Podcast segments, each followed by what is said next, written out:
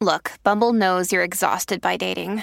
All the must not take yourself too seriously and 6 1 since that matters. And what do I even say other than hey? well, that's why they're introducing an all new Bumble with exciting features to make compatibility easier, starting the chat better, and dating safer. They've changed, so you don't have to. Download the new Bumble now. It's great to have you here on the Word of the Day podcast, where we're discussing the word badinage today. Let's start unpacking its significance. Badinage is a noun that refers to light, playful banter or raillery. It is often characterized by witty remarks, teasing, and joking in a light-hearted manner. This word is commonly used to describe friendly conversations or exchanges that are meant to amuse and entertain rather than to be taken seriously. The etymology of badinage can be traced back to the French word badiner, which means to jest or to play. It entered the English language in the 17th century, borrowed from French. The French word itself is derived from the old Provençal word badar, meaning to jest or to joke. The origins of badinage highlight its playful nature and its association with humor and amusement. Antonyms of badinage include seriousness, solemnity, and gravity.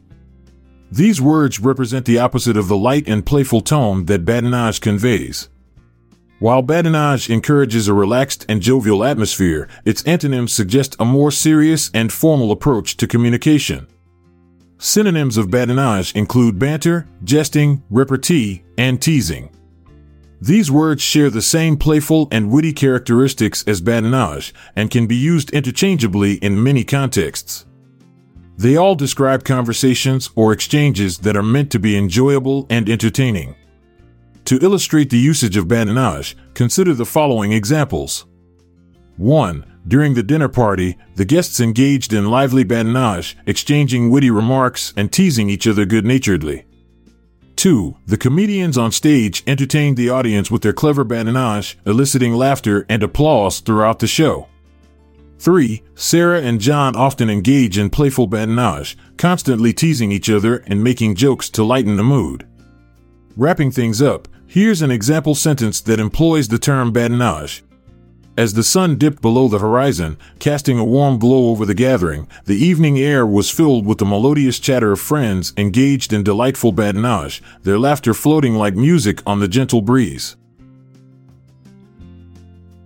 Thank you for being a part of the Word of the Day podcast. If you enjoyed this episode, kindly spread the word to your near and dear ones. Visit the show notes for word credits and references. This is Montgomery Jones saying goodbye for now, but don't forget to come back for tomorrow's word.